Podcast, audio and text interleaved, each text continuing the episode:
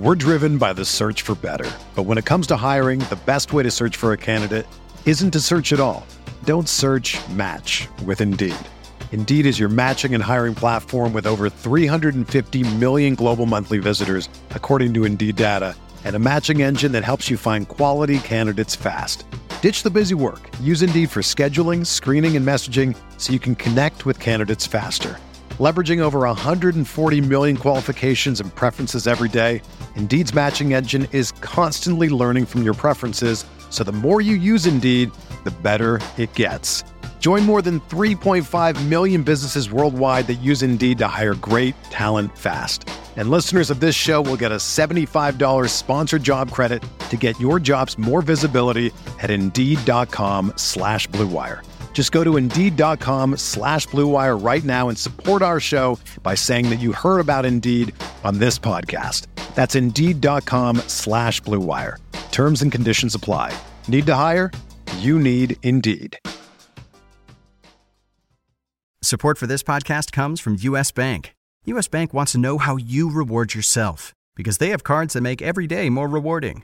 Are you a points order, cashback guru, low intro APR lover? With US Bank, it's up to you because they have the cards to fit your lifestyle. So earn more whether you're shopping at a gas station or grocery store, even while planning a staycation. Learn more at usbank.com slash credit card. U.S. Bank credit cards are issued by U.S. Bank National Association ND. Some restrictions may apply. Member FDIC. Hello and welcome to the Revamped Fantasy Bites podcast. I'm your host, Sam Pasco, and each episode we're going to take a look at the top players, injuries, and game notes to help you dominate your fantasy game. To find out more about any of the articles, player notes, or stats we mention, head over to rotowire.com slash pod and sign up for a free, no credit card needed subscription. We first start with Kevin Payne's NFL waiver wire week 6 pickups. At the quarterback position, Andy Dalton is the primary target. The Red Rifle is one of the more competent backup quarterbacks in the NFL, and despite it seeming like he's been in the league forever, he's only 32. He's missed games in each of the last two seasons and did not play with a good offensive line the last few seasons with the Bengals. The offensive line situation isn't good in Dallas, but there's a strong argument that this is the best setup he's had in terms of skill position players. He'll get reps with the first team this week, and the short term schedule, Arizona, at Washington, and at Philly, isn't too daunting. At the running back position, Alexander Mattison could be a huge add for your team depending on if Dalvin Cook is going to be out and for how long. Mattison looked perfectly comfortable taking over for Cook on Sunday night, finishing with 20 carries for 112 yards and 3 catches for 24 yards. Mattison is in a great situation playing for a team that has a run first philosophy, and the offensive line appeared to be doing a great job run blocking against Seattle.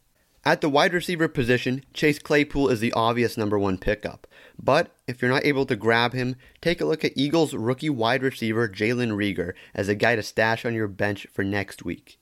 He's eligible to return week 7, so now is the time to grab him before his price becomes inflated. Provided he's healthy, he'll have the opportunity to become the top receiving option for the Eagles.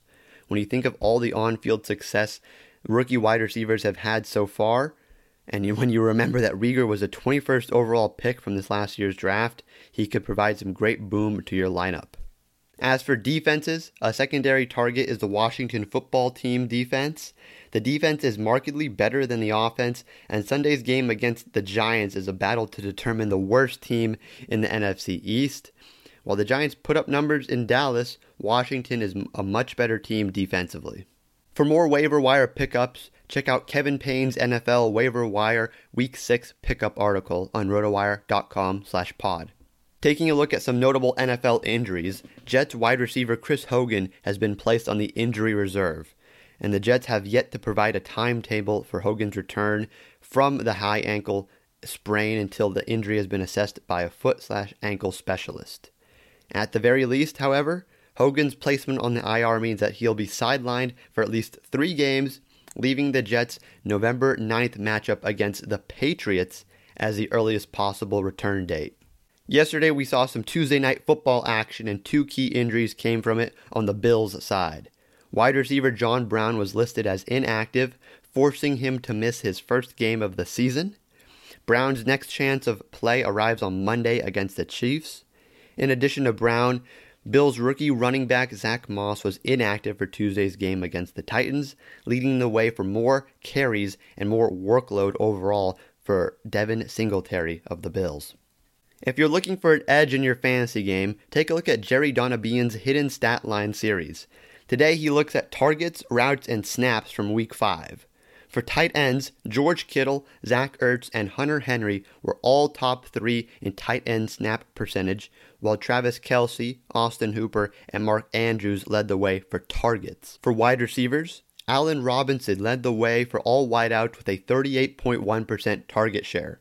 Another notable player on this list includes Chase Claypool, who was 10th in target share at 32.4% and is tied for 7th in targets for last week. The Hidden Stat Line series also takes a game by game look at each pass catching situation. As an example, let's take a look at the Eagles and Steelers matchup where Travis Fulgham was rewarded with a larger role and now is at 25.8% target share over the past two weeks, which is ahead of Ward, Ertz, and Hightower.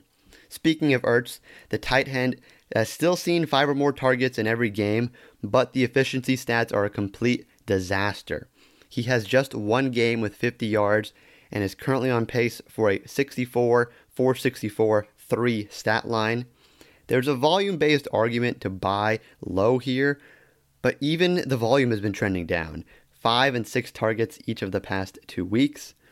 In terms of a deep threat, though, we're looking at four of Hightower's six targets coming from 20 plus yards downfield, but he dropped the only catchable one according to PFF. Fulgham, on the other hand, saw two targets in that range and converted them both into receptions for 51 yards. For more fantasy news and stats, sign up for a free 10-day trial on rotowire.com/pod.